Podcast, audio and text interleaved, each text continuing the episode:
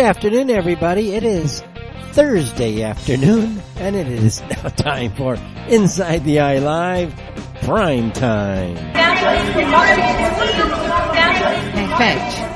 Hey, Fetch. Quiet, quiet. Go ahead. She's she's asking a question. Don't be rude. Don't be rude. Hey, Fetch. Did that woman really say you have garnets of steel and a mind like a freaking laser? Mary, you can't be asking questions like that. This is Inside the Eye Live Prime Time. Why not? Aren't we broadcasting from the Middle East? Well, yeah, but we might be seen as being politically incorrect. You know, the problem is everybody dumps people when there's a, like a sign of, of political incorrectness. Echan, you're always politically correct. Heck, thanks. Does, does that mean we can talk about dumping the Israelis tomorrow? Oh, I'm sure you will probably say quite a bit more than that. And now coming to you live from somewhere in the Middle East, this is Inside the Eye Live Primetime with your host, The Fetch.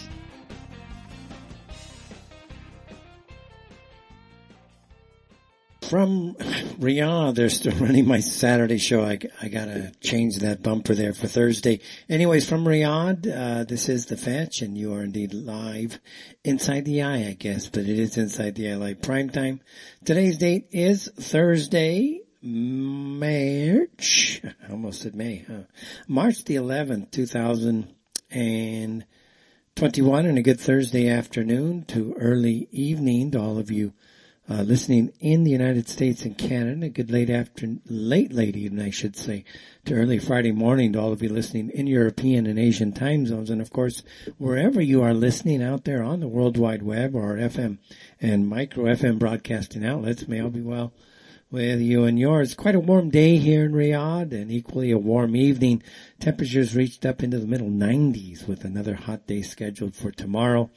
We are currently sitting at seventy-three degrees at just after two o'clock in the morning, and the overnight lows are expected to get down to quite a warm sixty-nine degrees. Now, tomorrow is expected to get up again to ninety-six degrees, but we expect to also have a stiff breeze tomorrow, and that means uh dust, lots and lots of dust. So uh, I guess I'm going to have to shut the windows tonight before... Uh, this whole show, and before I go to sleep, I should say, because if I wake up in the morning, it's probably going to be just filled with dust. Anyway, spring is, of course, just around the corner, not just for me, but for you. Uh, but uh, without a doubt, it's around the corner here. Uh, next week, we're actually expected to see our very first one hundred degree day, and I'm not sure exactly what day that is, but it's going to come next week. We're expecting it anyways. However, as of now, it's... uh just hot. It's actually hot here.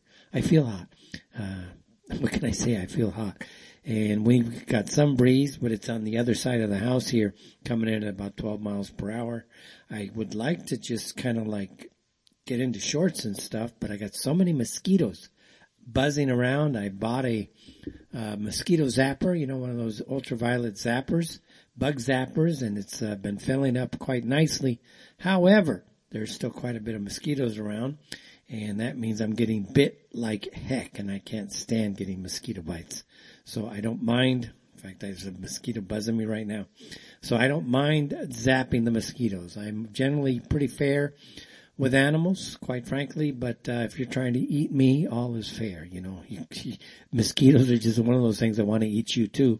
And uh, if you're trying to eat me, well, okay, that's a dog-eat-dog world. We have quite a storm, I guess, brewing for you guys out there in, what, California just now, and then heading out into, what, uh, Denver coming up the next day or two. You guys are going to get hit pretty hard, looking like some, rec- not necessarily record, record breaking, but you're looking at somewhere between twenty-five to thirty inches of snow coming into Denver this coming weekend. And that's going to make for quite a big travel mess for those of you in the mountain states going down into the plains, Nebraska, things like that. I guess uh, California is back into drought condition, so this storm has been somewhat of a welcome relief to parts of the mountains, central California, areas like that. But it's going to be one, I probably one last winter blast for a lot of you in the states before you get to see spring. But for us, it's here. It's it's here, man. And uh, I'm warm. I almost feel like turning on the air conditioner. In fact, this week was the first day we actually started using air conditioners again in our offices. Uh, I'm up on the second floor of a, a particular building, which is the roof equally. So my office does get warm. So we've actually been already using air conditioning, and I'm sure that would piss off the, the global warmest alarmist because, you know, be, I'll be gosh darn, we're actually burning energy here to try to stay a little bit cool as temperatures heat up. Well, let's see. First of all, good afternoon, good evening, everybody. Drive time for you in the western United States. Uh, I hope you're doing well. First of all, I'm not in the chat room. Let me head over to the chat room to get this show started. Inside the Eye Live dot com forward slash live underscore chat. I'm in a Brave browser right now. I hope it opens. Let's see. I'm going to, I want that mosquito, man. It's hard to concentrate with a mosquito buzzing you all the time. Let's see. It's the Brave browser lately has not been working. That was really frustrating with Microsoft. You know, I got this computer. We've got a, like a later edition, uh, C P U on it. We have a graphics card on it. And then the computer decides it's going to reset. And then once it resets, you know, meaning updates, I've been having my disk running at one hundred percent, and it takes like an hour for it to just start to go away. It just started to go away about twenty minutes ago before the show, but I couldn't do anything. It's just nothing moves. It was very, very frustrating. So I would really like to get rid of Microsoft. I'm really thinking, you know, we really do need to get rid of Microsoft because it's really annoying. Anyways, uh, let's see. It is working. Brave is working. So we do have some people there, it looks like. Not a whole lot, but we have some people there. It's actually very quiet. Bruce in Texas, Tubby, good afternoon. Blau Ocean, that's about it. So, guys, good afternoon. Welcome to the show. Hope you're doing well in the States. You know, here in uh, Saudi Arabia, well, they've opened up the... Um, What do you call it? They've opened up the restaurants again. That's a good thing. I haven't actually, yeah, I did go to a restaurant the other day. It's kind of, it's called Steakhouse, and it's kind of like a knockoff of Sizzler, and quite a, quite an expensive place, actually. It's not expensive, expensive, but for me, I don't like to spend that much money on food, but, uh, went out, enjoyed dinner, and just got out, but it's so stupid. Yeah, I'll be honest with you guys. I am so annoyed at the constant silliness. To me, it's silly because, quite frankly, I have never, ever in a year met anybody that's actually sick. Not one. Not one. Now, I talk to medical people here, and they say, Dennis, yes, it's real. You're going to be wanting the vaccine. I'm like trying to argue. Not trying. I'm arguing with people. They're like, no, I don't want anything to do with your, with your uh, genetic weaponry here. I don't, you know, but, but it's like so insane. Like, to go to a restaurant here, you have to have your phone. You can't leave your phone in the car. You got to show them your vaccine pass. It's not a vaccine pass, but you got to show them a, uh, a, a stupid thing that says, gee, not infected. How silly is that when you really think about it? You know what I mean? How silly is that?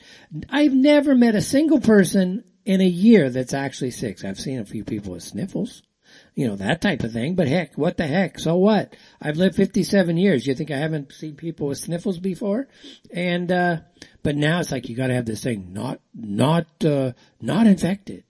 It's like, this is silly. Then you go into the, the, the restaurants and you gotta wave your hand in front of a scanner to make sure your temperature's okay. I'm like, well, you're, you're, you've got my vaccine thing. It says, not vaccine, but you've got my thing. It says that I'm not sick, whatever. You know, it's kind of silly. And then you got to go waving your hand again. It's more silliness. And people are like so annoyed with it. But then you've got a huge crowd here, a really, really, really huge crowd here, uh, less educated, that are just so masked up. It's like, you know what? You guys need all the advantage you can get, because you're not really from the educated caste to begin with. So, you know, you need to have your wits about you. And everybody's out there wearing their masks, two masks, five masks, twenty-five masks, whatever the case may be. It's not that bad. But I'm like, you know, masks actually do make you stupider. You know, they know that, because when you don't get the proper oxygen intake, well, you're not going to get oxygen to your brain. And duh, the brain needs a heck of a lot of oxygen to operate. So if you're constantly cutting off oxygen to your brain, guess what? Well, you're going to get dumber. And so we're creating a society. I mean, we already had idiocracy already in many parts of the world, but we are creating really one of the dumbest layers of human uh, societies, probably in the history of uh, the modern world, for sure. You know, certainly we were a heck of a lot smarter in the fifties and sixties and up into the seventies and maybe even the eighties. You know, I tell the students here when I talk to them, I said, you guys, you know, you just don't get it. You got all this information about you, but you don't know as much because you rely on technology rather than using your brain. You know, I told them back in the day, you know, you kind of like memorized everybody's phone numbers because, hey, you didn't want to have to go look it up all the time. A lot of us, quite frankly, I'll bet you you're one of them. If you're, you're from that time, you still remember the very first phone number you had. You know, you actually can t- t- I know mine. I actually do. I still, that number is there. It's like a social security number. Uh, I know it. And, uh, what else? Uh, you know, we didn't have computers. We didn't have calculators. We actually didn't have calculators, man. I remember doing math, calculus, pre-calculus on the, com- on the chalkboard that we'd have two chalkboards filled up with, uh, formulas and trying to figure the thing out and then maybe erasing some of it and going and adding some more. And all of this was done without a calculator. We couldn't afford calculators quite then. It was still a new commodity, a new item. Not of us, not a lot of us in school really got them. Like for me, I didn't get mine. I think I was a junior or a senior in high school, my first calculator. And today's, today's people, they just seem dumber and dumber and dumber and dumber, and they believe so easily. They are just so naive. They don't understand the concept that just maybe, just maybe, there are elements in this world that don't like you, that want harm to be done to you, and they actually do have a genocidal policy, that they actually do want to depopulate the planet. So anyways, it's been a very weird week this week, you know, talking to people. But I did speak to some people around the world and, and in parts of the world. Uh, there are just signs that things may be opening up a little bit. You know, I keep watching because obviously I'd like to travel. If you want to go to Thailand now, I would never go to Thailand. To me, Thailand would be a high-risk area, not because of a virus. Nobody cares about the virus if you're serious. No one really should care. If you're, if you care about a virus, you're, you're just insane too. But, uh, in Thailand, instead of serving your quarantine, they're going to put you on a yacht. You still got to spend two month, two weeks in quarantine, but they're going to put you on a yacht. Isn't that great? Isn't that great? And then, uh, of course, like everywhere else, you got to be tracked twenty-four seven wherever you go. And it's, you know, and if you don't, like in Singapore, you may have heavy fines and things like this nature. And then the next thing you know, you've become a criminal for being a healthy person. Isn't that great? All these healthy people around the world. And let's be honest, we have seven billion people, and not that many really got this virus, guys. Not all that many yet. The healthy people of this world are being treated like they're criminals, like they're guilty. You know, there was an old concept regarding uh, basic civil liberties, and that was you were innocent until proven guilty. Well, now you're sick until proven that you're not. And they're treating everybody like that. And this really is going to become the battle, one of the battlefronts, and there's many battlefronts coming uh, our way on a social level across many societies, but this is going to be one of those battlefronts. The smart countries, the smart areas are going to tell the terrorists, no, we are not playing the game, and those that don't play that are going to vaccinate their people. They're going to have long-term massive health problems. They're going to implode their societies, and everybody's going to be laughing because that was the entire plan from day one. And, and I'll tell you what, the health officials out there, they, they don't believe it. They just, oh no, this is safe. This is safe. You know, the brainwashing, the inability of professionals out there, uh, at certain levels anyways, to grasp reality is absolutely stunning. But of course, there, we have a lot of professionals out there that actually do get the risk, that do understand just where all this is headed. And we as a people, as an audience, as an educated group, we must do our best to keep talking the truth, even though it does carry some risks. It carries perhaps some penalties. The, but the bottom line is, is that you owe it to the human race to be truthful, to be fair, to educate to the degree that you can within the circles that you can. We simply cannot bow down to what is an encroaching and ever increasingly draconian evil that is really surrounding so much of this planet. You know, there's some trouble brewing out there, certainly in America. You've got a border policy that is absolutely wide open. And people have been coming to me and they're saying, hey, Dennis, what's up with Biden? I said, well, you know, Biden was never intended to stay long. They were always going to replace him. That was part of the plan. Because, quite frankly, he could never have lasted four years. And I, I told him it's kind of like a Theresa May in the U K. They're just going to go ahead and replace him. And I said, but here's the absurdity of my country, meaning America, of course. And people love America, guys. Don't don't let me get you wrong. They love what we created. They love what we have done with white America. Not this garbage that's not America anymore. They like white America. They don't want Jew America because Jew America sucks. Jew America is a cesspool. The massive immigration America is not America. It's basically an invasion by Latin American elements, et cetera, uh, Somalian elements, which are actually being brought in. That's not America. No matter how you cut it, look, the Somalians are never going to be Americans in a traditional classic sense. They're going to be Somalians. They're going to create trash societies. They're going to create a hellhole where they live, and just go to Minneapolis. You don't have to believe me. Go to Minneapolis and see what the Somalians have created. In fact, go to anywhere where there are Somalians in America. Uh, bring some, uh, bring some protection. Uh, don't travel alone. And then just preview what Somalians create. And it's, you'll see that I'm not, you know, I'm just telling you the truth. They create, uh, decay because they don't know how to build. There's only one, well, I shouldn't say one. The Chinese can build, the Japanese can build, and certain of the, actually, you know what's interesting though? Those that build the most are like the Christians and the Hindus. The Hindus don't really build that much because that's India. They, they're doing better now, but they, they, of course, Britain kind of screwed them over for a lot of years. But the Japanese can build, the Koreans can build. But a lot of these, let's say Korea is largely a Christian nation. America, of course, is a Christian nation. Uh, much of Europe was whether the the heathens, you know, the well-meaning pagans and the really good, nice pagans equally, uh, who want to have some uh, base back to their roots, which they believe is the pagan, ancient pagan religions. Uh, that's all well and good for me. I don't have a problem with that, quite frankly. And they're out there saying, um, you know, these are the places where actually people actually do build. And, uh, before we get more into that, let's just go ahead and take care of the call. two one zero, I think that's Bruce in Texas. Hi, welcome to Inside the Ally Primetime. Howdy, Fetch. How you doing?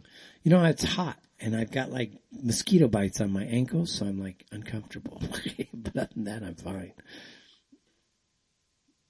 Ah, so you, uh, I didn't keep track. Are you, you're in the Philippines now? Or? No, I'm still oh. in Riyadh.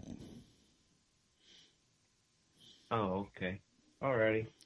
Hey, I just uh, wanted to maybe vent or see what you think about, oh, boy, some wigger's going by with his truck blasting.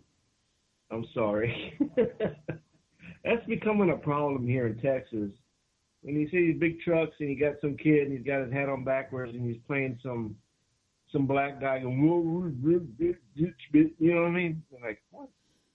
What are these guys listening to? I don't know. Maybe it's, maybe it's me. uh Yeah, you know, uh, China and Russia is teaming up to go to the moon. Did you hear about that?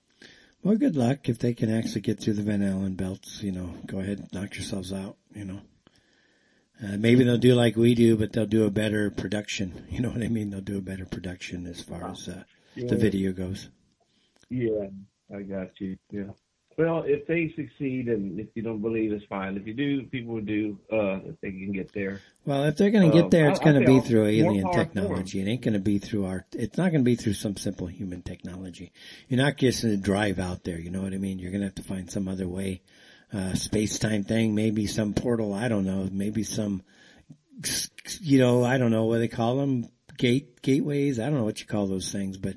You know, we'll have to see. There's rumors that we're already been to Mars. You know, we, you know, I've heard all this stuff out there. So who knows? Who knows? But, uh, listen, at least they're not wasting their money. Uh, look what they're doing. Look what we're doing. You know, China is talking about how the wimpification of boys is a threat to their national security. And, you know, we've got transgenders running the country, basically. You know, or our military oh, yeah. now, you can just take any time off anytime you want to go get a transgender, you know, sex change surgery. So you can be sitting at the front lines tomorrow. You know, I'm tired of this front line crap. Uh, guys, I'm leaving. I'm going to go get a sex change tomorrow. I'm flying back to Washington. Good luck.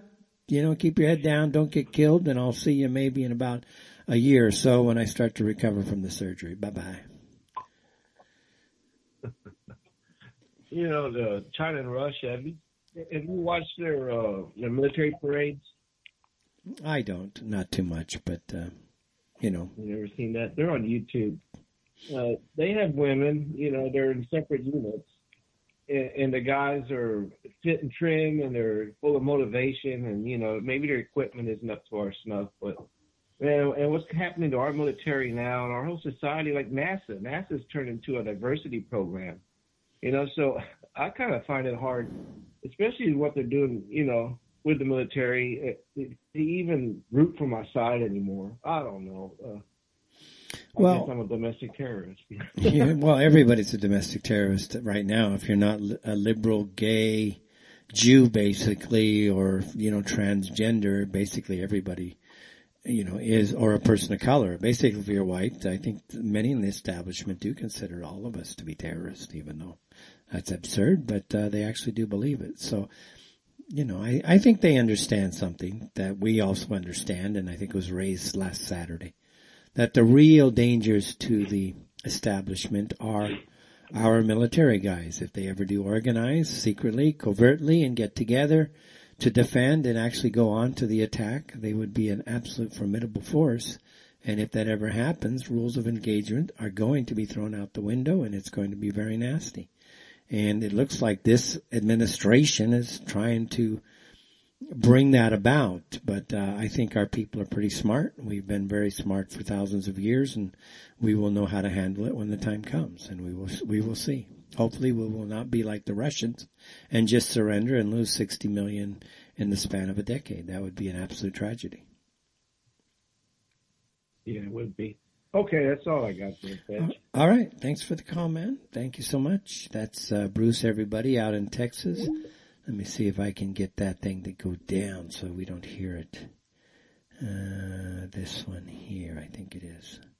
Or this one. I'll do them both. What the heck? And I'll just remember to put them both up. All right. So anyways, where were we? I forgot where we were at. I actually forgot where I was at. But, you know, Bruce does bring up a couple things. Here's the funny thing. Those who don't build don't appreciate the effort it takes to build. Now, a lot of us and a lot of you out there have built something in your life. You've seen it torn down. You've seen it come apart.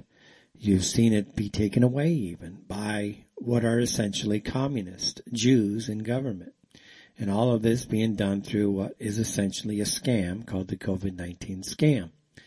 And those who come into these cushy environments that were created by the sweat and brow of those before them, they never ever will grasp what it takes to actually continue to build.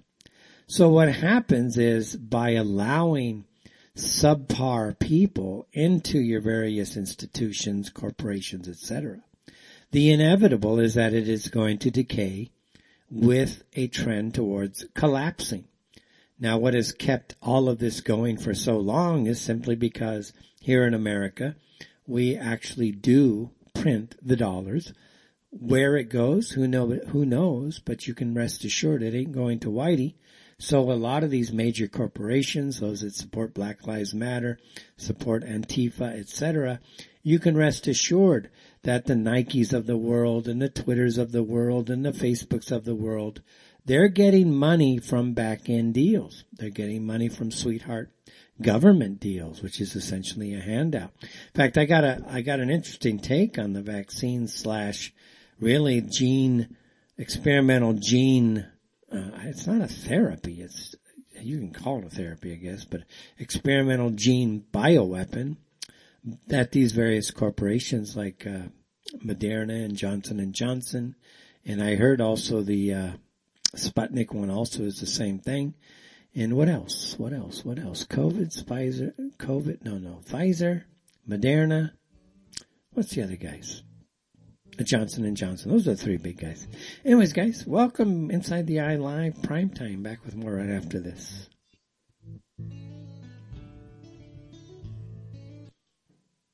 All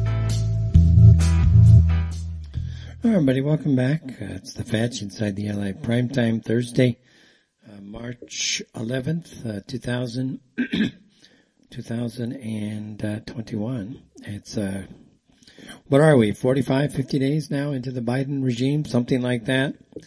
I'm suspecting that at the end of March, at the end of March, that you will see uh, Biden actually start using Air Force One. Apparently there was some law done last year that allows President Trump to keep all the assets of the state up until the end of March, something like that. And so consequently, he doesn't actually have to hand over the White House or... You or uh, Air Force One. Now, again, don't don't quote me on this. I, you know, do your own research. But you know, I did see some interesting stuff out there on BitChute and some of these other alternative media channels that showed that there's actually a law that says uh, the handover takes place sixty days after. So somewhere on March twentieth or so, we should see the handover of some of these assets to Biden, and he will officially be able to let to, to fly in Air Force One. Uh, maybe Trump is keeping it just because he can. We'll have to see how that plays out. So far, uh, in the United States, it's so crazy that we've never seen Biden. Uh, the uh, he's not even. I don't even know who's really who does control Biden. Who knows? It's not Biden that controls Biden, but uh, we'll see him maybe in Air Force One in a couple. Let's say another ten days or so. We'll have to see how all this plays out, but there's a lot of grumbling out there. You know, people came to me again in Saudi, and we were first, oh, sorry, let me get to the commercial stuff. It is listener sponsored and supported radio. It does rely upon your donations to help, to help keep the network alive, up and running. And you hear the commercials from time to time. No joke, without your, without your assistance, these things do fall apart. I think we got a nice donation from a Buttons. We'll only call them Buttons. That came in, I think, today, yesterday, maybe today. Not sure when. I think it was today, maybe. No, yesterday. I'm trying to think when I saw it. I think yesterday. But anyways, we, we got a nice donation, so thank you to, I think, Mister Buttons or Miss Buttons or and Missus Buttons. I have to go look at the email again. And uh but I want to just say thank you for that. But also the studio here, Revolution Radio. You can go to revolution dot radio or freedom slips dot com, and you can go ahead and Uh, sponsor the network, because the network does keep this show up. It's done a tremendous job, actually, uh, expanding the market for what we do here. You know, at, for the longest time, you guys who've been a big fan of this show, you knew for the most part that I was the only guy doing what I did for the longest time. Then towards the end of the Nighthawk uh, era, you know, he started to bring in other people. You know, he told me, Dennis, I'm trying to bring, he actually called me and told me, I'm trying to bring some more people to support you, try to get to a little bit of, uh, you know, what you're doing, or to surround you a little bit. And over the past year, we've had quite a lot of people come on from Chicago Brew. I don't know the guy's name, but we got a guy doing, I think, Monday nights. I don't know if he's still working. You know, actually, I don't know, uh, with the whole Trump collapse, you know, the presidential collapse here. Uh, he, you know, the Q thing has kind of fallen apart, at least for a lot of us. We'll have to see how it all plays out, of course. But, uh, you know, we've had a, a, a an expansion of talent here. Uh, so go ahead and support it. You know, give it a listen, give it a try, give these people your ears for one, two tries, and, you know, get, let, let them try. You know, we've been doing this a long time. You know, we started way back in two thousand nine, actually, with Inside the Eye, uh, the podcast companion to the Illuminatus Observer, and, and that actually was back in the day a very popular podcast. It was got as high as number forty-nine, I think, on Podbean for the religious section, which is actually pretty darn good, you know, when you think about it. Uh, you know, top top fifty, you know, that's okay. And I only did like nineteen, I only did twenty episodes. you know, ten shows divided into two hour, two ten minute segments. And, and it, it actually was not bad. Okay. Top fifty is okay. So we had an audience coming in. We had done some stuff on Red Ice. We had done some stuff on a cult of personality. We did, uh, what was that guy's name? Uh, the Celtic Rebel. So we had a little bit of exposure coming into the radio scene, and the radio show picked up very well. It was never number one at, at Oracle. It was usually number four. You know, I, I think it was top five, but the, you normally were, we were number four at, uh, at, uh, Oracle. And, but here we've been, you know, in the, in a, probably, they don't tell me, but in a senior level position for a long time. So guys support it. You know, we're, we're kind of like a flagship show now for not just what I do, but for Revolution Radio equally. So give the studio a little bit of your support, and that would be going a long ways to help, because in today's world of deplatforming, you can see it's a huge, huge issue. And I don't know if you saw the news, but, you know, I have my Gab account at Radio ITEL. I have a Minds account at Radio ITEL. And just today, you know, we've had, we've seen Gab going through this huge uh, attack. You know, they had an attack, some transgender freak basically hacked into it, uh, nasty. You know, most transgender, most transgenders are nasty people, let's be honest. They're just nasty people. They're mean. They are vicious. They are vindictive. Uh, they're kind of Jewish when you think about it, kind of follow the Jewish mindset. And they're just not good people. And so we had, it looks like what appears to be a transgender activist hacked into Gab, compromised some sixty-eight thousand plus accounts.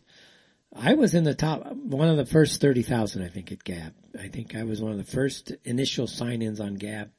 And, uh, actually, uh, Gab, uh, Andrew Tarbox, I'm, he approved it when I came on. And, uh, he's, he hasn't really supported my work. I haven't been a big, big contributor there. But we do have some, some level of exposure there. And, um, it's been under attack. You know, we had some sixty-eight thousand plus accounts were compromised. I immediately changed my password once I heard that. So, and you know, just keep going. I don't do that much, but I do some. Here's some. You do see a lot of, let's just say, aware people, not woke people, but aware people. They understand the Jewish angle. They understand Jewish supremacy. They do talk about it. And what this has done, of course, is prompted organized Jewish political dominance, Jewish supremacy, to go after Gab. And it reared its ugly head this week with uh, Governor Abbott in Texas, where he had this to say about Gab itself. He's basically saying, uh, you know, there's no place for anti-Semitism inside of Texas. And again, we've said all along, the real issue here is literally Jewish dominance. That's the issue. Look, we'd like to be left alone. We'd like to be able to govern ourselves. We don't need Jews telling us what to do day in and day out, screwing up our country, screwing up the na- screwing up our cities, screwing up the school boards, et cetera, et cetera, et cetera. These guys are just nasty, mean Uh, failures equally. None of their policies work. But here's uh, Governor Abbott in Texas. Anti-Semitic platforms like Gab have no place in Texas and certainly do not represent Texas values. What does represent Texas values is legislation like this by Representative King and Representative Coleman that fights anti-Semitism in Texas. Yeah, and see, what that's what we've been saying all along, is that the the main enemy of cancel culture, or the main proponent of cancel culture, the main ethnic group behind destroying Western systems of free speech, are Jews. And people need to understand that this is the enemy when it comes to our Western ways. Now, if you want to go live in a Talmudic slave, master-slave relationship society where Jews tell you what you can do, what you can eat, when you can wake up, when you can go out, when you can open your business, then by all means, give yourself, give your family, Give your nation, give your city to Jewish power. Just give it. Because they'll, they'll, they'll gladly take it. They love power. They love to destroy. They hate white people and immensely. It's an, it's such a bizarre, irrational hatred, but it's so bad that they are creating the very dynamics which really become their greatest fear, and that is people having retribution against them. And it's not going to be retribution. Well, it will be retribution because it will be self-defense. It will be really just decades and decades of failed Jewish policy, attacks on the American people. Look, six hundred plus Jewish organizations, guys, support open borders. All right? six hundred plus Jewish American organizations representing upwards of ninety percent of the Jewish population support open borders in America. So when you see your borders open, understand that this is the stated policy of the Jewish people. Jews almost en masse want the borders open. And why? Because in a Jewish mindset, they are trained and taught from the time they're toddlers, and it's probably in their D N A anyways, that everybody hates them, everybody's out to get them, that they can never do anything wrong, no matter how arrogant they are, no matter how criminal they are, no matter how uh, obnoxious they are, you know, they can do nothing wrong, they're just little princesses and, you know, little little princesses and princes here on planet Earth, and oy vey, they're God's chosen and all that fun stuff. Well, they think that if it's a multicultural world, they can survive easier because they can blend in better. And they know that there's no way anybody can stand up to their organizational talent, which is admirable if you are into organization politically. And uh, they will crush anybody. And what are they doing now? They are crushing the entire Western world. They are out to crush the entire Western world, and they're going to do it through inoculations, genetic bioweapons, engineered bioweapons, and equally through human bioweapons, which is mass immigration, mass unchecked immigration. You know, some have said, and I think the uh, Attorney General, or I think it was the Attorney General of Texas, that says within forty days of the Biden regime, the naturalization and immigration process of the United States has essentially been completely dismantled. And that's always been the goal of Jewish people, of Jewish power politics.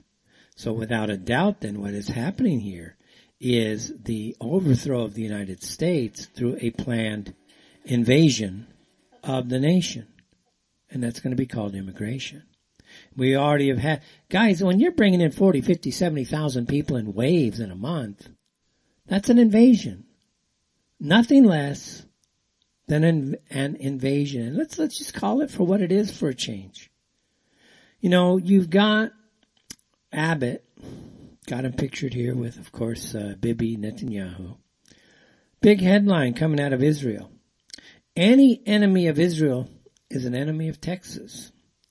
And it goes on to say, while kings and presidents came to get their pictures taken, Texas governor offered genuine support. We all know that one simply doesn't mess with Texas. Texas is now warning that anyone who messes with the Jewish state will likewise earn the ire of the Lone Star State. Well, what does that tell us? The Lone Star State is occupied. It's a Jewish occupied government. Now, sure, he's been nice. He go ahead, he went ahead and he removed the mask mandates. Okay, he let the Goy a little bit free there. But ultimately, when push comes to shove, Jews in Israel come first in Texas, according to Texas politicians. What does that tell you?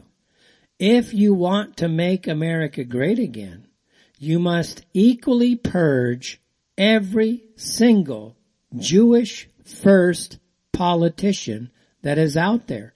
And guess what? Darlings like Ron DeSantis, he's one of them equally. You cannot make America great when the priorities of these politicians first and foremost are going to the Israeli people and Jewish people. It is not for Abbott to tell us what we can and can't say. It's not for a punk governor in in or in uh, Texas who basically ha- single-handedly destroyed his state equally under these COVID mandates, to dictate to the American people what where they should be able to talk.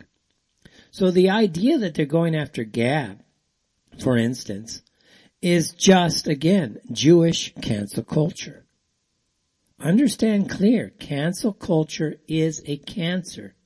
Cancel culture is a cancer. And what do we do with cancers?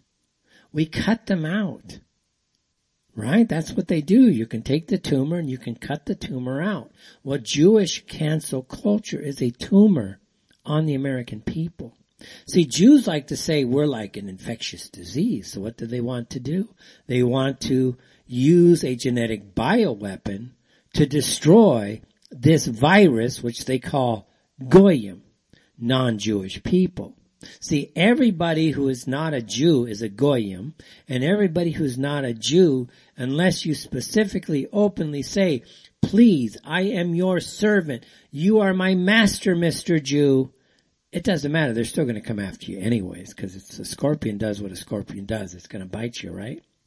So the, the point that we want to make here is that just this week now, we've got a Biden regime. His top ten appointments are all Jews. This is the same pattern we saw in the Soviet Union. All the primary leadership were Jews. We have a massive effort to curtail the ability of Americans to defend themselves. We see massive efforts to go after America's uh, pretty impressive arsenal. And there's only re- one reason they want to do that, because they are a occupying government. Listen, the regime in Washington is not legitimate. This is how stupid it is in America right now. For those of you who are in or from another country, can you imagine, and I tell my Saudi friends this, I said, can you imagine if Dennis came here, okay, or Dennis was born to two expatriate people here, and I'm now an anchor baby here, can you imagine me rising up to power and taking and leading your country? Can you imagine an Indian or a Pakistani woman born forty-five years ago to immigrants who were working here? Can you ever imagine them rising up and running the kingdom for you? And they look at me like, no way, man, we would never allow it. I said, yeah, your your intelligence forces would never allow this type of stupidity. Yet in America, that is exactly what is going to happen. I said, look, Kamala Harris is not even an American. She is an anchor baby. Should, she should never even have been granted citizenship. Anchor babies should have been just like they are done in Saudi Arabia. You can stay, you can pay your taxes, you can do, we will be nice to you, you're free to stay. They're actually very generous here with a lot of people. Don't let me get you wrong. The Saudi people actually treat people here very well. And I won't say that for the housemaids and stuff like that, but if you're working out there, there's a lot of great people going on here. Yeah, there's their cases, but it's like, trust me, that's everywhere equally. In Saudi, you are, if you're born here, you will never be Saudi. Ever. Never, ever, ever. The same holds true in Jordan. Some of my Jordanian friends, well, Dennis, no, if you stay here ten years. No, come on, dude. You got a million people in refugee camps in Jordan. You're not going to open up your, your doors to all these Palestinians and just start giving them citizenship. You'll let them have a Jordanian th- class three passport so they can travel, but you're never, ever going to let them be Jordanian, okay? So don't tell me that, you know, I don't know what's going on. Here in Saudi, you If you are born here and you are not Saudi, you are not Saudi. You will never, ever have citizenship. You don't even have, you know, you have to basically renew your papers every year here. Every year, all right? Every, even me, I get fired every year. Seriously, I get fired every year. You gotta, you gotta replace, you gotta redo everything every year. Now imagine if we did that in America, where we tracked you. You were linked biometrically to your phone. We knew where you were. If you tried to open a bank account and you were overstaying your visa, We closed your bank account. We blocked your phone. That's what they do here. Now, can you imagine if we Americans were doing that to people in America? Or let's say the Germans in Germany and France and everywhere else? See, that's how you do it, though. I'm not opposed to this because you know what? They keep their country safe. They keep it sane. They keep it rational. You know what I did yesterday? Or was it today? Today. I came home and I left my keys outside in the in the gate. I'm like, where the hell are my keys? Where the hell are my keys? So I went down. I left them in the gate, open to the exposed outdoors. But guess what? I don't worry. Actually, I don't worry. Yeah, there's crime out there, and you got to watch out for it like anywhere else. But I actually, I don't worry.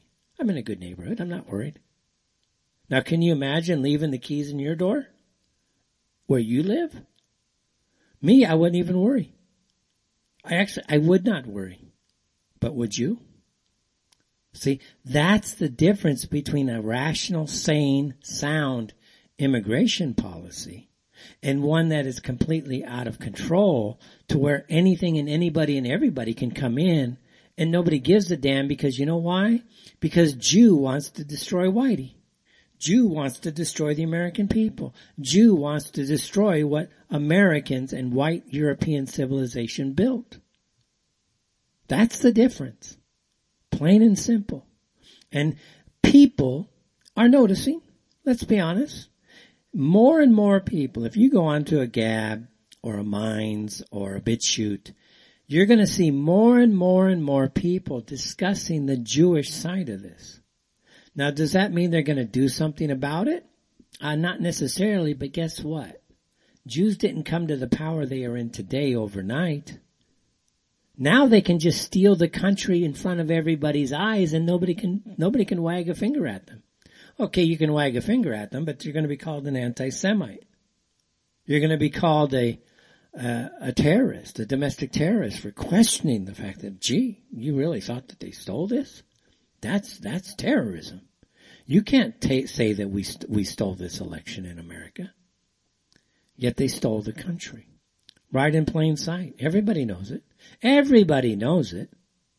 And you know what's so annoying is listening to the media gaslighting day in and day out and day in and day out about how, oh, no, you know, Trump has not proven anything and no, there's been no proof of any of this and Biden won fair and square. Biden did not get squat.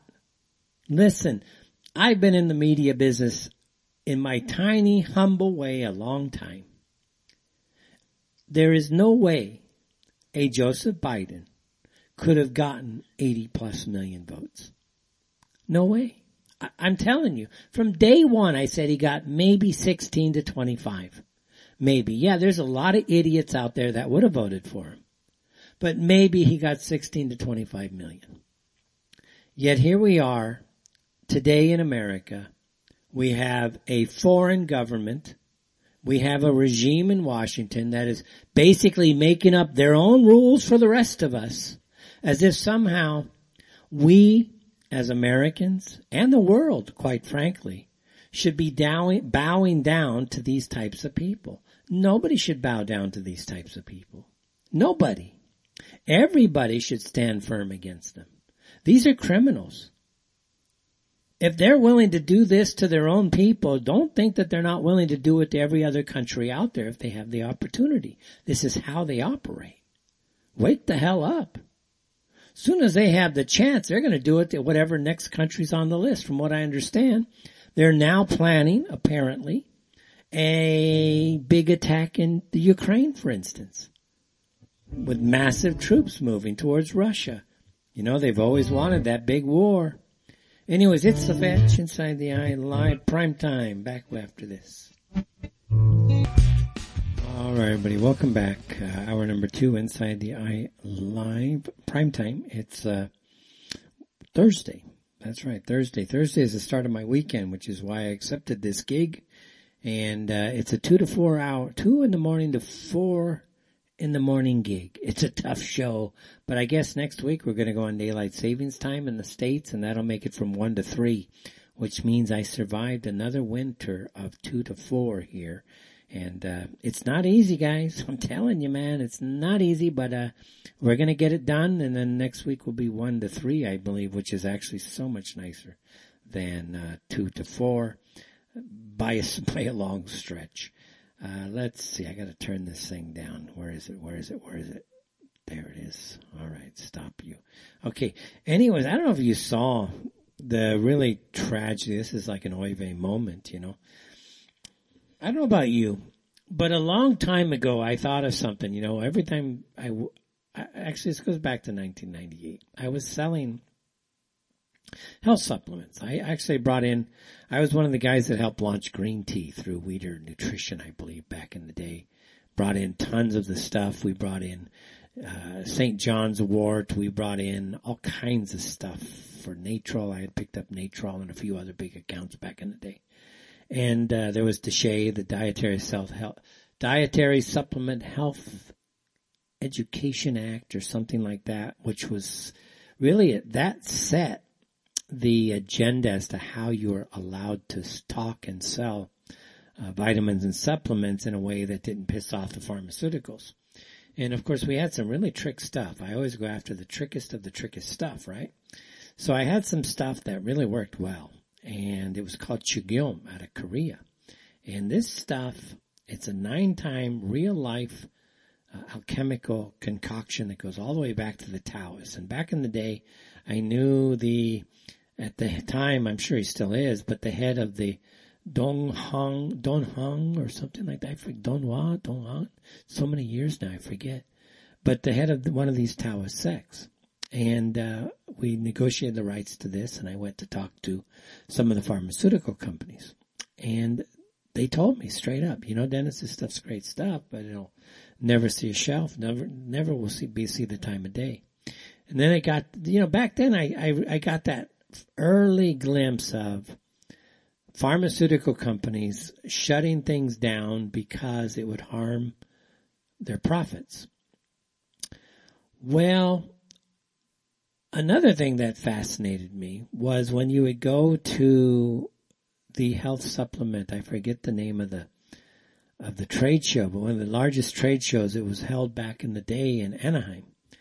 And massive dietary and health supplement uh, product. And I'd be out there, I would be pitching my stuff to the various distributors and stuff, and more than many occasions, okay, quite a few. One of the very first things they would ask me was, is this kosher? Very first thing, like within one of the first questions they would ask me is, is this kosher? And I say, well, no, why is it, why would it need to be kosher? It says, well, it will help you get more space. It'll help sell better. It's like, why did Jews care so much? And then it dawned on me later, actually while I was not too much later, that, you know, Jews were actually preventing stuff from getting into stores through their distribution channels unless you first agreed to pay them, let's say through their rabbi, rabbinical networks or rabbinical councils, to get things actually certified to be kosher. Well, just this week in Tesco, or in the U K, you had a, a case where Tesco, which is a major retailer there, they actually had to apologize because somebody spotted pork products in the kosher section. And guy says here, it seems to me that if you're Jewish, nobody really cares, complained a Mister Jeffrey Fern, fifty-three, after discovering the trafe items among the kosher products at the Dunstable Extra Branch last week. He goes on and says, I'm trying my best to keep kosher, but it was a struggle to access supplies locally. A Tesco spokesperson told the Jewish Chronicle, we're really sorry that this happened, and for any upset caused, we have removed these products from the kosher section and taken steps to make sure it doesn't happen again.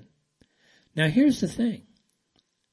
What about Christians complaining about kosher items in their sections, which means everywhere that's not a kosher section?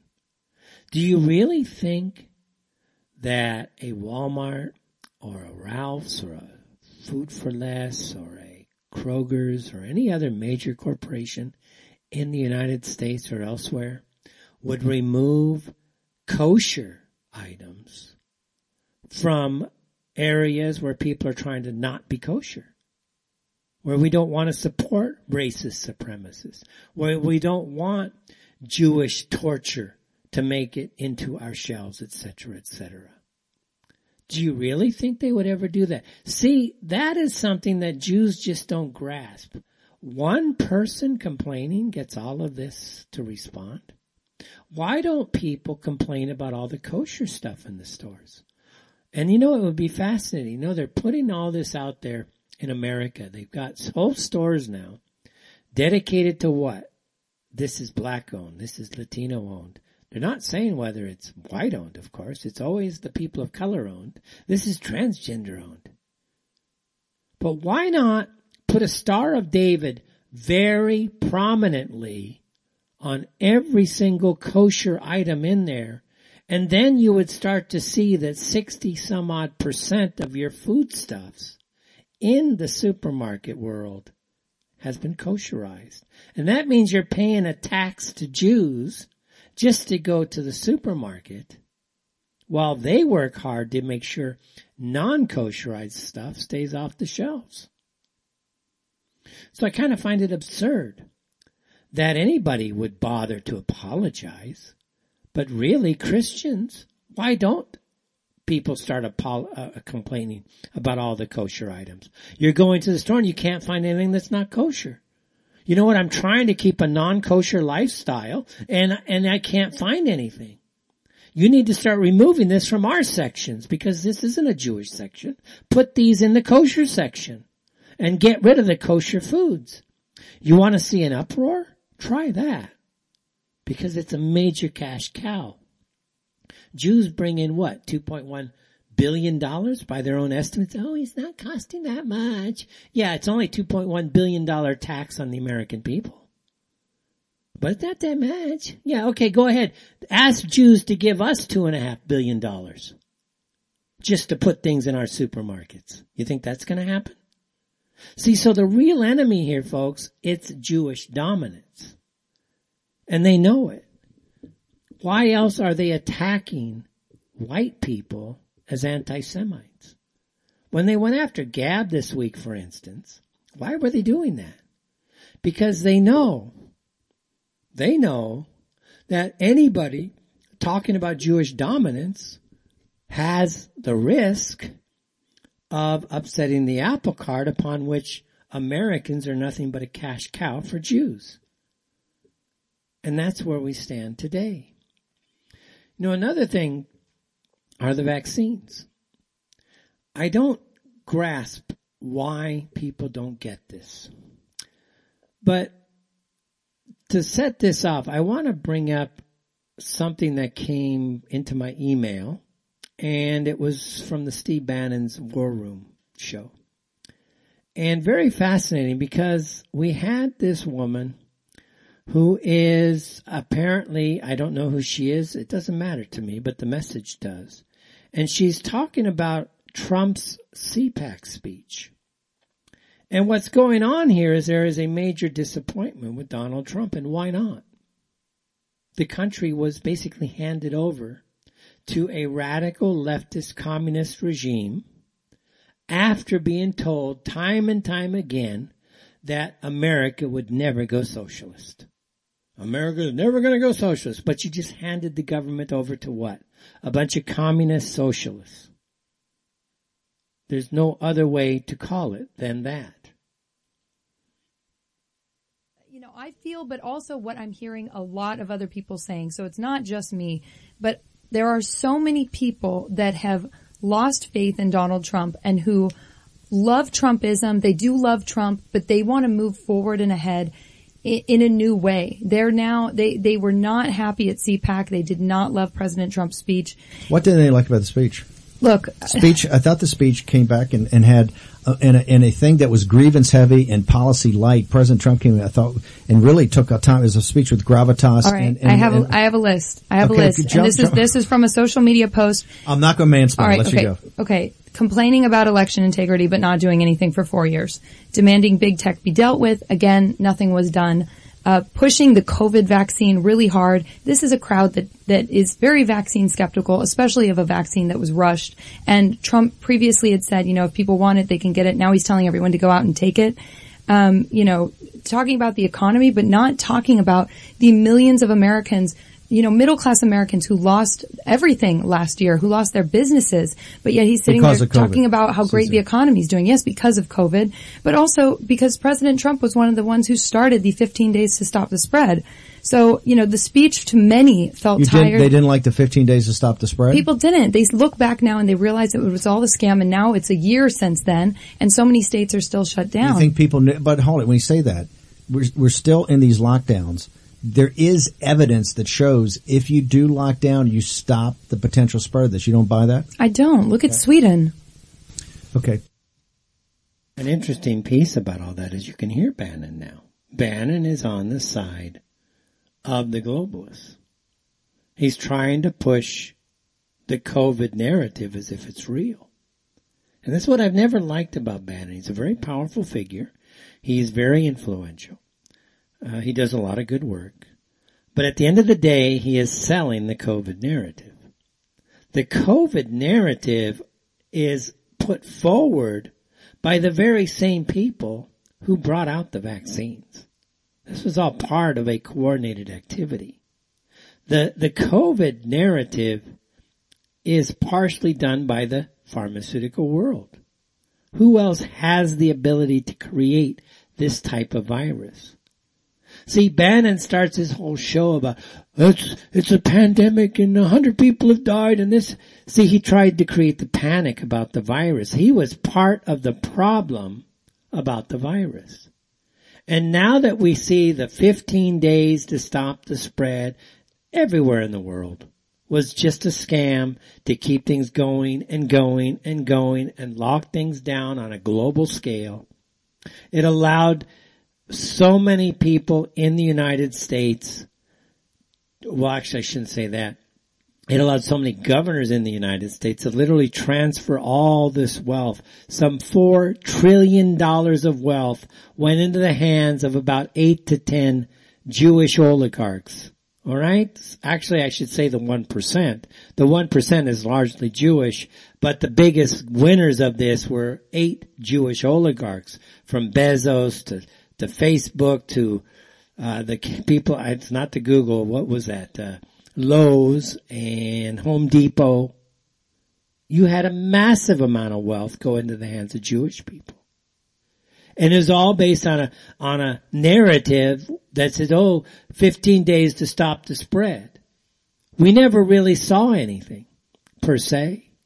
We don't know how this bioweapon was working, but it certainly worked in the early days. But it wasn't a situation where it had to go through the summer. We had to see all this ridiculous nonsense of baseball players out there with their stupid masks on and all of these football players. It was just one of the dumbest things we've ever witnessed. And it continues to this day. It literally continues to this day. You have New York today rolling out a COVID vaccine certificate to allow yourself to get into a restaurant, to get into a theater, to get into a sports stadium, just like they have here. What? That's not all coordinated? Of course it's all coordinated at some level. And it's absurd. It is absolutely absurd to take people, the vast majority of the human population who never got sick, will never get sick, and all of a sudden we're supposed to act as if we're all guilty of something for what? Oh, we might have a disease. How stupid is that? It's one of the most childish things I've ever seen. But it's not childish. It's dastardly. And Bannon here, he is kind of hinting that he was behind this. And that's what I never liked about Bannon, quite frankly. Now, he does a lot of good work, and he's trying to cover for the whole narrative here. But she's actually tearing him apart, and he can't go anywhere. This woman, I don't know who she is, but she was exceptionally good at what she's doing here. And give her credit, quite frankly, for how, how well she presented. Uh, a little bit more here. Keep going. So, you know, other things that people didn't like. Are I, you an anti-vaxxer? Um, I now am. After what I saw last year, I would I would come out and say yes. Previously, See, I... and then imagine they come out as, "Are you an anti-vaxxer?" Knowing this carries a negative connotation, and she comes straight out. Right now, I am. That's the type of conversation, the power we need to have out there. There, yeah, I can't stand the fact that first of all, it's not a vaccine, Bannon, you stupid moron. This is genetically engineered product where even Moderna's C E O is saying we are hacking the genetics of life itself. Duh, you moron. Again, duh. Has nothing to do with vaccines. But she stood her ground. She says, yeah, right now I am. In fact, smart thing to say, quite frankly. I was vaccine skeptical. I wasn't for the what's mass. Va- what's vaccine skeptical? Look, I wouldn't give my kids forty-two vaccines to go to school. I just think it's too many. And when in California, they're predicting. Can you imagine forty-two vaccines just to go to school? Drives what a welfare whore the vaccine, the pharmaceutical industry is. They've got their whacked out sycophants sitting in all these health ministries and these school boards. They're mandating forty-two frickin' vaccines to go to school. Insane. That in the next ten years, fifty percent of the children will have autism. That's fact. I, that's, I have to that, question why. Okay. I just question why. Right. And so for me, I'm you're about not less an anti-vaxxer, but you're, I'm you're a holistic a person. Okay. I'm a holistic person. Keep and going. Certainly this vaccine I would not take. Okay, keep going. Um, you know, people, I, you know, they're saying that, oh, the other thing Trump said in his speech, we, we, we've done a lot of winning lately. And that line, I think I could feel the collective eye roll of so many people in the why room. Why is that?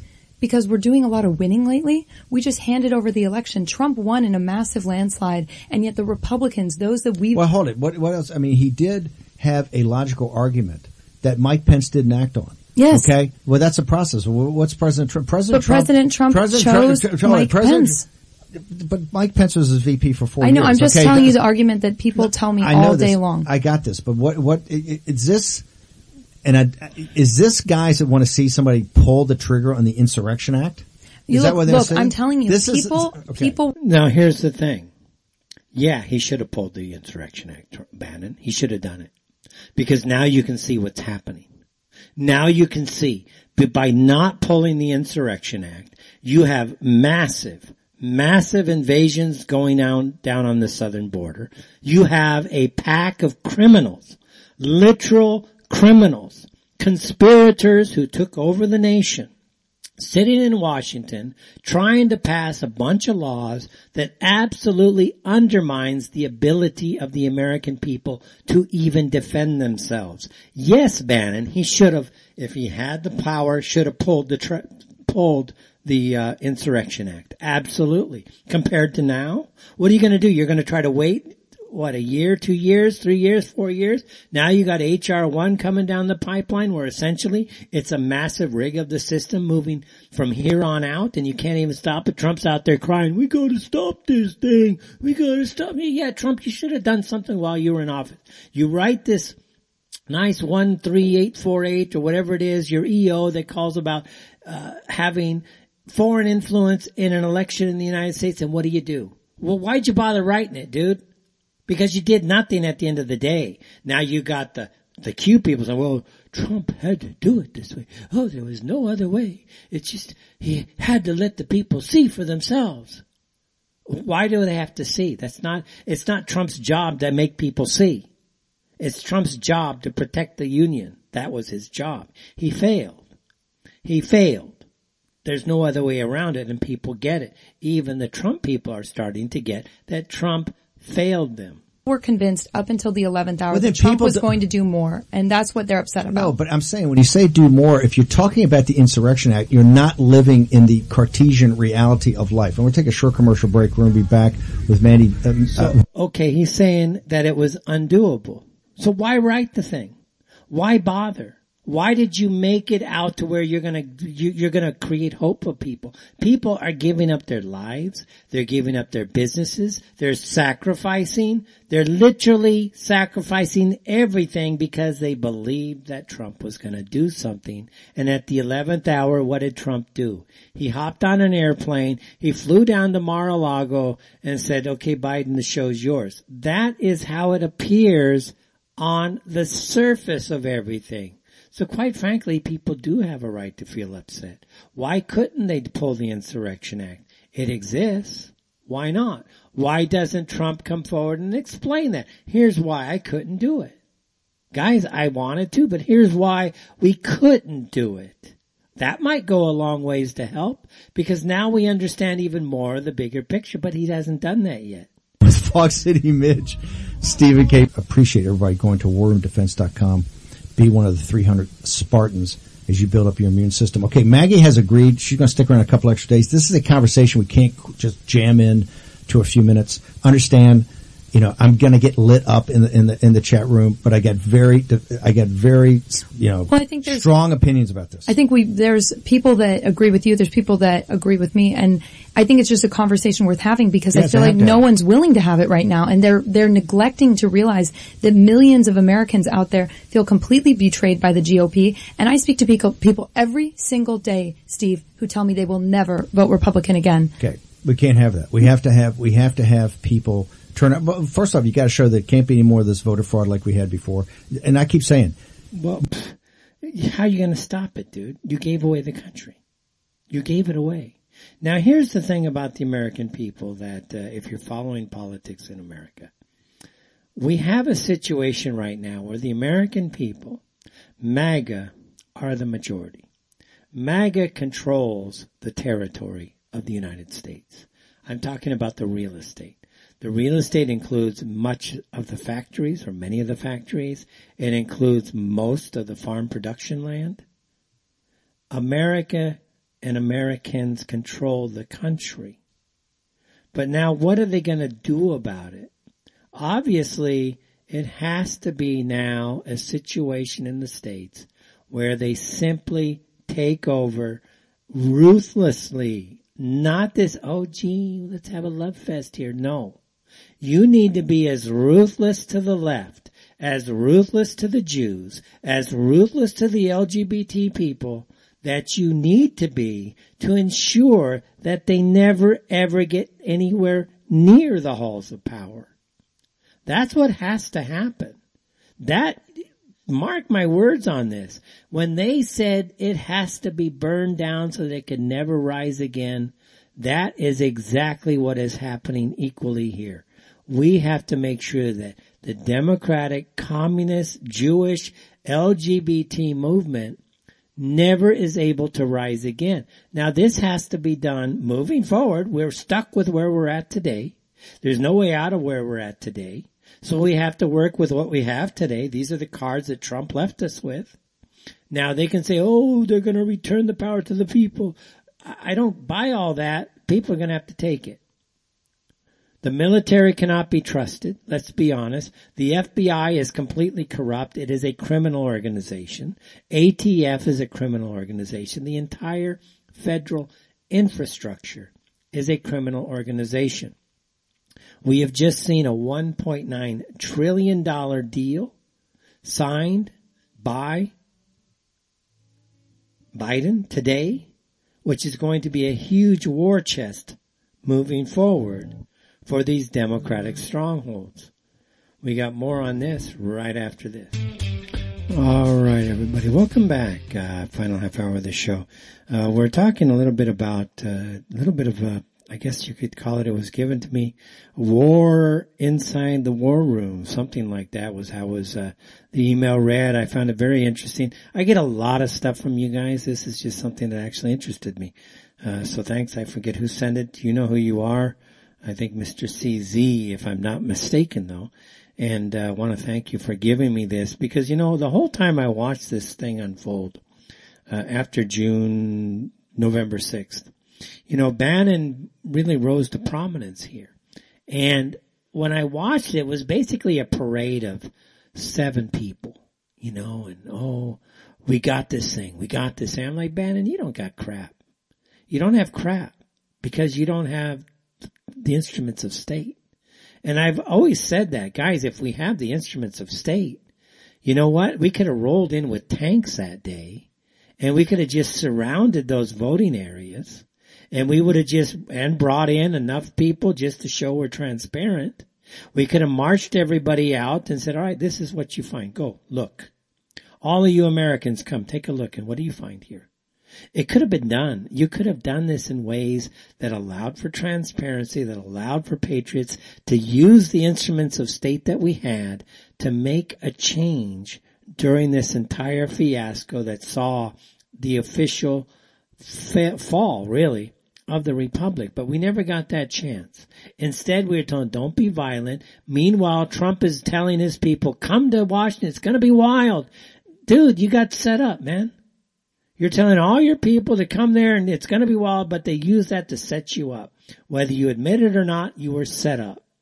You're telling people to go to the White House and let's, let's, uh, let's cheer them on peacefully. Yeah, all that's well and good.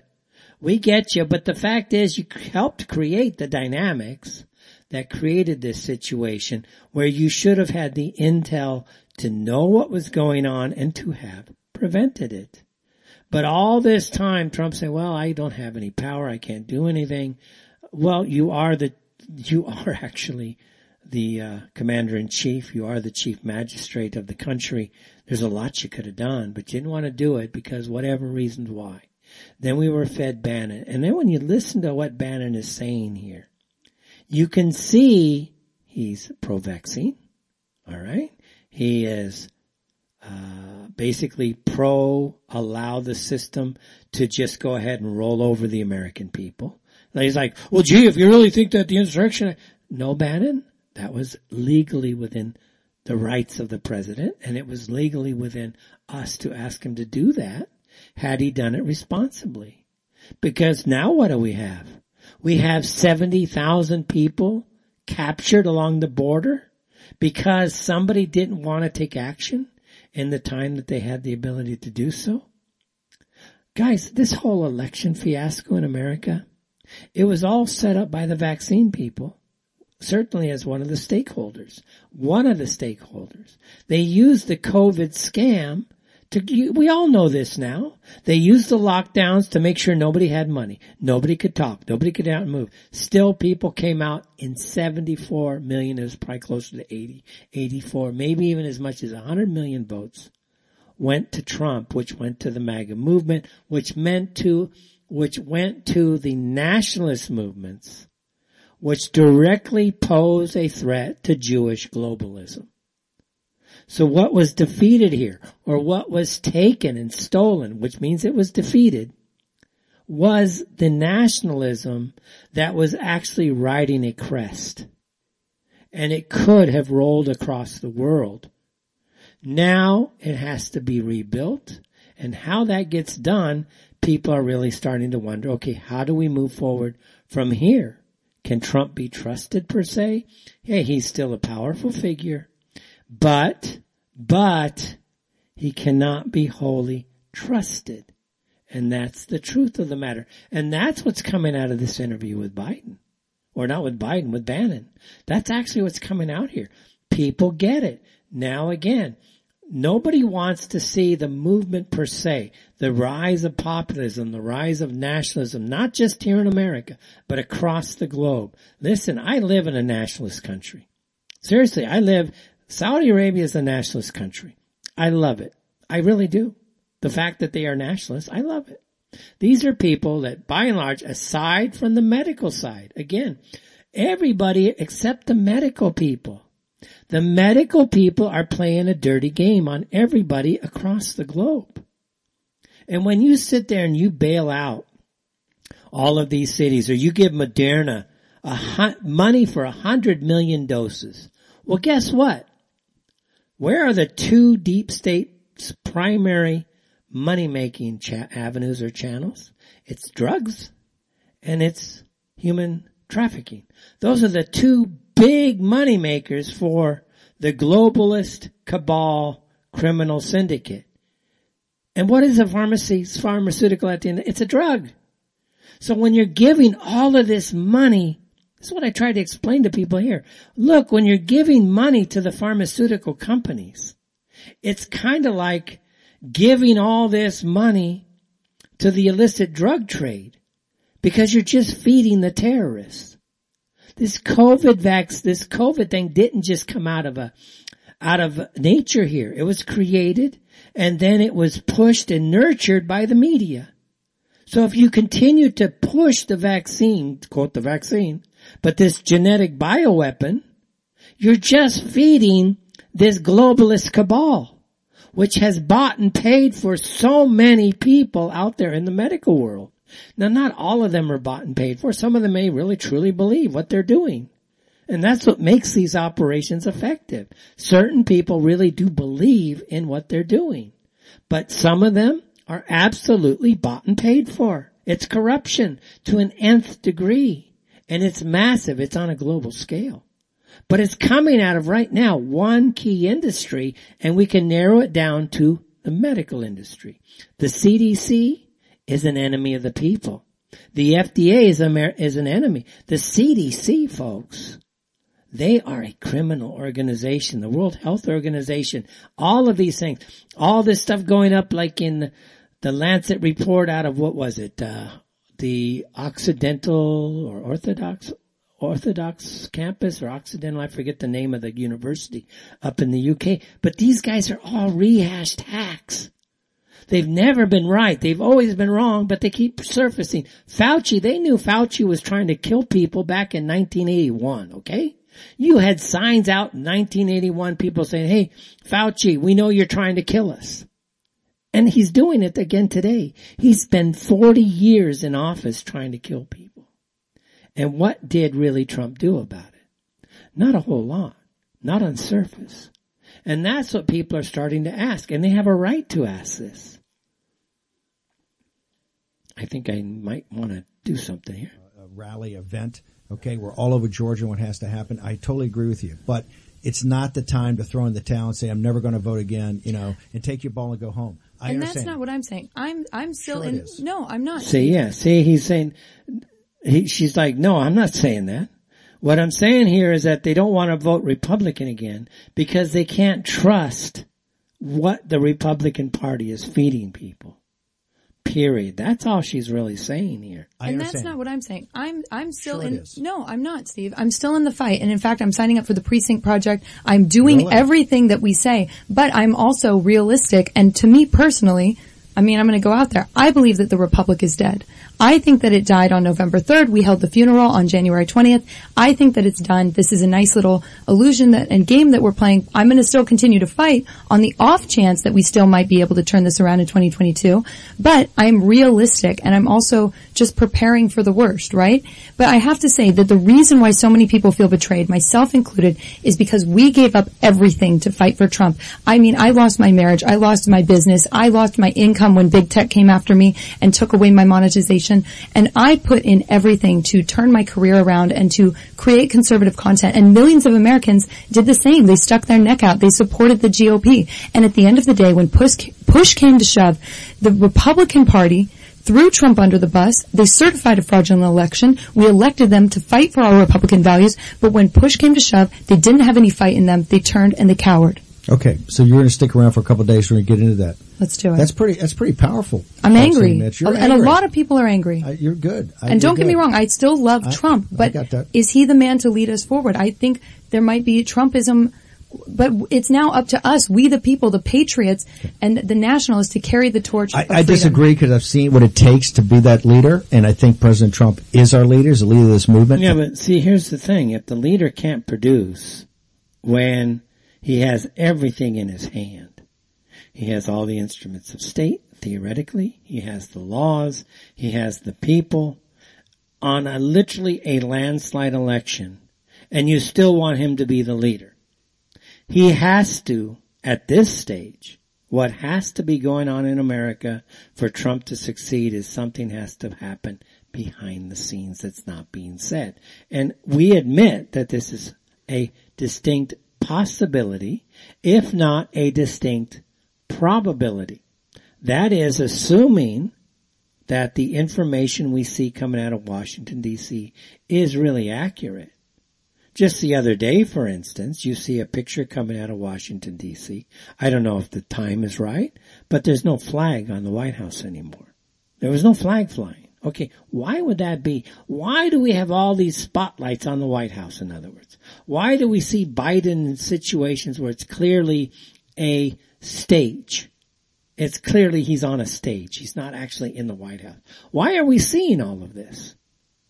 And then this government in Washington, every single one, five hundred thirty-five members should be viewed as an occupying people.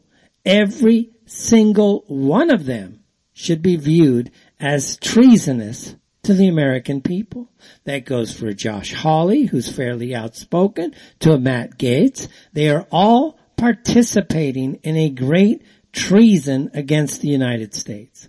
Plain and simple. Now what this woman is saying, hey, look, we got to do something because we can't rely on Trump anymore. He's already not delivered. We can't assume he will deliver in the future. Bannon is saying, no, we need to have the king. We need to have the king. No, we really don't. What we need to have happen across the Western world is localized control in such a way that the centralized power authorities, I don't care if it's in Paris, if it's in if it's in uh, Berlin or London or wherever it might be, those centralized power centers must become neutralized such that they are no longer able to function. Now, what that would mean is that the American people, and I know they're asking for volunteers in Texas now, but the American people would have to go and secure their borders for a while. For instance, for instance, it would have to happen. Now, if the central authorities come to stop that, then we may be looking at a case of insurrection at the local level by those authorities. Because at this stage, you cannot assume that any government anywhere in the United States is legitimate. You cannot. What's going on in Arizona is absolutely unconscionable. What happened in Wisconsin is unconscionable. What happened in Georgia is absolutely amazingly unconscionable. We know what happened in Virginia. We know that Trump probably took four hundred seven. And it's not Trump. That's the American people. That's the American people speaking in this case. All right? Americans gave and took four hundred seven of the available electoral votes this year. four hundred seven in this cycle. The American people are an exceptionally powerful force if they understand and take out the medical people. Take out the doctors. Let them know the, the reporting. And I've been giving this a lot of thought. There needs to be massive crimes or institute massive, make, let's put it this way, let me rephrase this. We need laws, for instance, that we put forward as people that makes any hospital official, any, that even sniffs of making a, or whiffs up some idea that he is going to put forward fraudulent data, he better know that if he, if he even has one I that isn't dotted correctly, we need massive penalties, massive asset forfeiture, because most of this scam was done through fraudulent details. That goes for the C D C, twenty years, thirty years prison, one hundred percent lockdown of your assets. These people have used lies, distortions, and falsifications, fabrications, whatever you want to call it, to put this entire puzzle together that created the scam called COVID nineteen. The American people, you have the power. You have the numbers. There is zero reason why at the local level, the health departments, the hospitals say, if you dare falsify a document, immediate twenty years in prison, and we burn your house down. You, I don't care if it's figurative, of course. Okay? We burn your house down. You do not falsify and lie to people who die while you are sitting there supposedly trying to, not trying to, but you're supposedly doing the record keeping. Now, this has been done in Ireland, basically. They already have massive penalties there. And do you realize that basically it's only been like about twenty, twenty-five COVID deaths in Ireland now? Because the people have this law already. They were going and threatening to sue. Now we have a situation, let's say, again, the people, they really do. Look, you got, you got eighty-six percent of the territory of America, all right? eighty-six percent. There is no reason at this stage why Democratic strongholds shouldn't see a work slowdown, for instance. In other words, slow down the food deliveries. Slow things down. Look, why would anybody bother to resupply Portland, for instance? Why would anybody bother to resupply New York? New York is putting together COVID vaccine certificates that allows you to get into a building. Why should we as Americans be supporting that? There should be a work slowdown. You know what? You can't even go to New York now without having all these checkpoints. You got to show your papers. Why are we allowing the city to even survive? I'm not saying you openly blockade these guys, but hey, blow a tire. Oops, can't get the food in today. Oh, darn, I blew a transmission out. I can't get the food in today. In other words, it's a... It's a Steven Spielberg thing coming from, uh, what was that movie he had? I forget the name of the movie. Mm, about the German guy who, uh, sabotaged everything. What was that? Schindler's List. Schindler's List.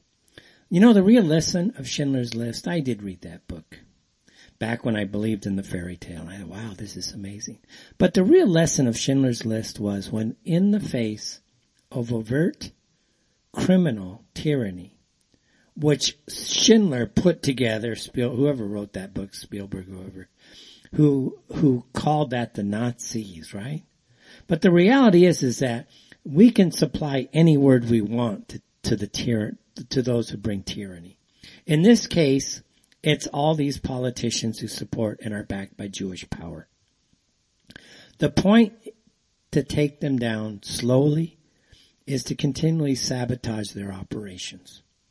They do that all the time. What do you think, what do you think, uh, B L M was all about? It was a sabotage move. You had all these various economic zones doing very, very well with Trump, all these black people doing very well. And I don't have a problem with that, quite frankly. If they're out there off welfare trying to produce for their own family, look, there's plenty of money out there for everybody. In theory, there's plenty. Okay? You got, what is it? ninety percent of the wealth is owned by about uh one point five percent of the people of the planet. So there's plenty of money out there that can be taken. And a lot of what they've taken is like COVID nineteen, four trillion dollars in wealth transfer. Are you out of your mind? Why shouldn't that be taken back in windfall taxes and redistributed? Instead, they they pass one point nine trillion dollars and they give what?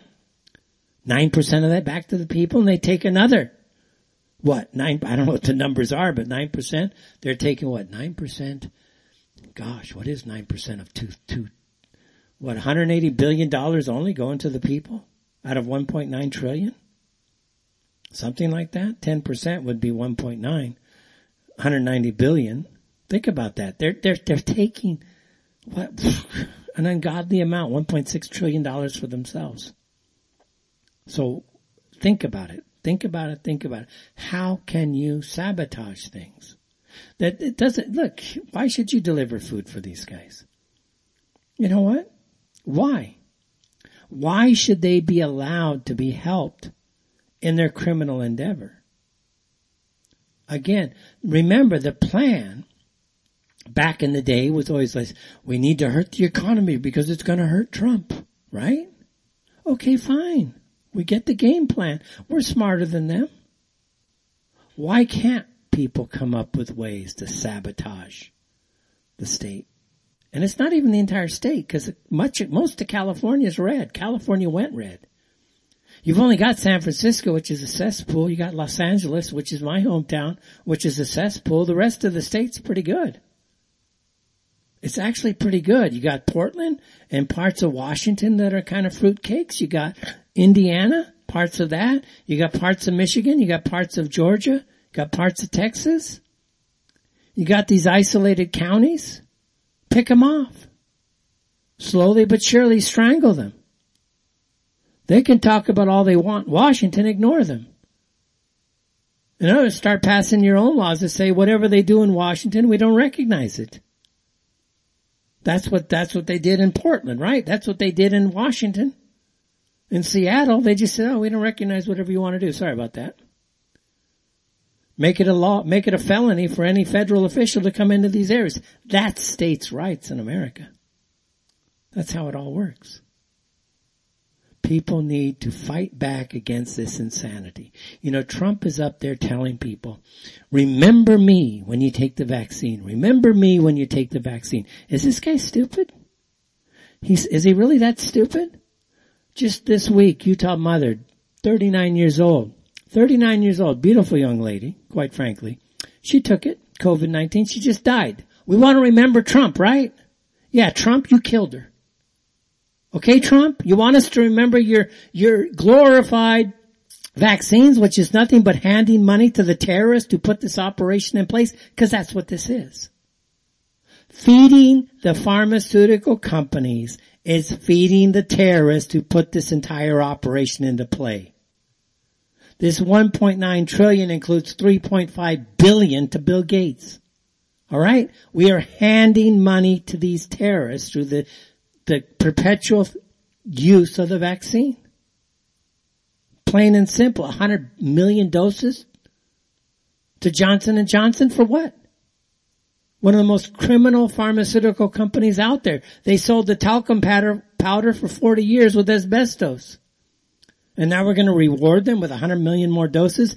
That is giving money to the globalist terrorist scam that's out there. Why states are doing it? Why a nationalist populist state would even engage in that? No, we should strengthen our borders. We should round up every single health official that was involved in this scam. We should hold trials. We should hold executions. We should hold massive shaming of these people. And if a dare, if a Jew dares speak up against this, they should be rounded up as supporting terrorism. That's where this has to go. Otherwise, they're going to continue to steamroll because they don't care. All they do is, hey, first they go after the anti-Semites and then they come for everybody else. Because it's the anti-Semites that actually see what's going on. It's those that are aware of how Jews operate that remain the threat. They go after the dissidents first. What is left are those of you who don't really get it, who think of us as being these mean, nasty people. Oh, we're just so anti-Jew. No, that's not really the reason. We care about our countries and our people first. We don't give a damn about globalist Jewish power. It must be destroyed. It's The Fetch. Thanks for listening Inside the Eye Live Prime Time. Good night, everybody. See you Saturday.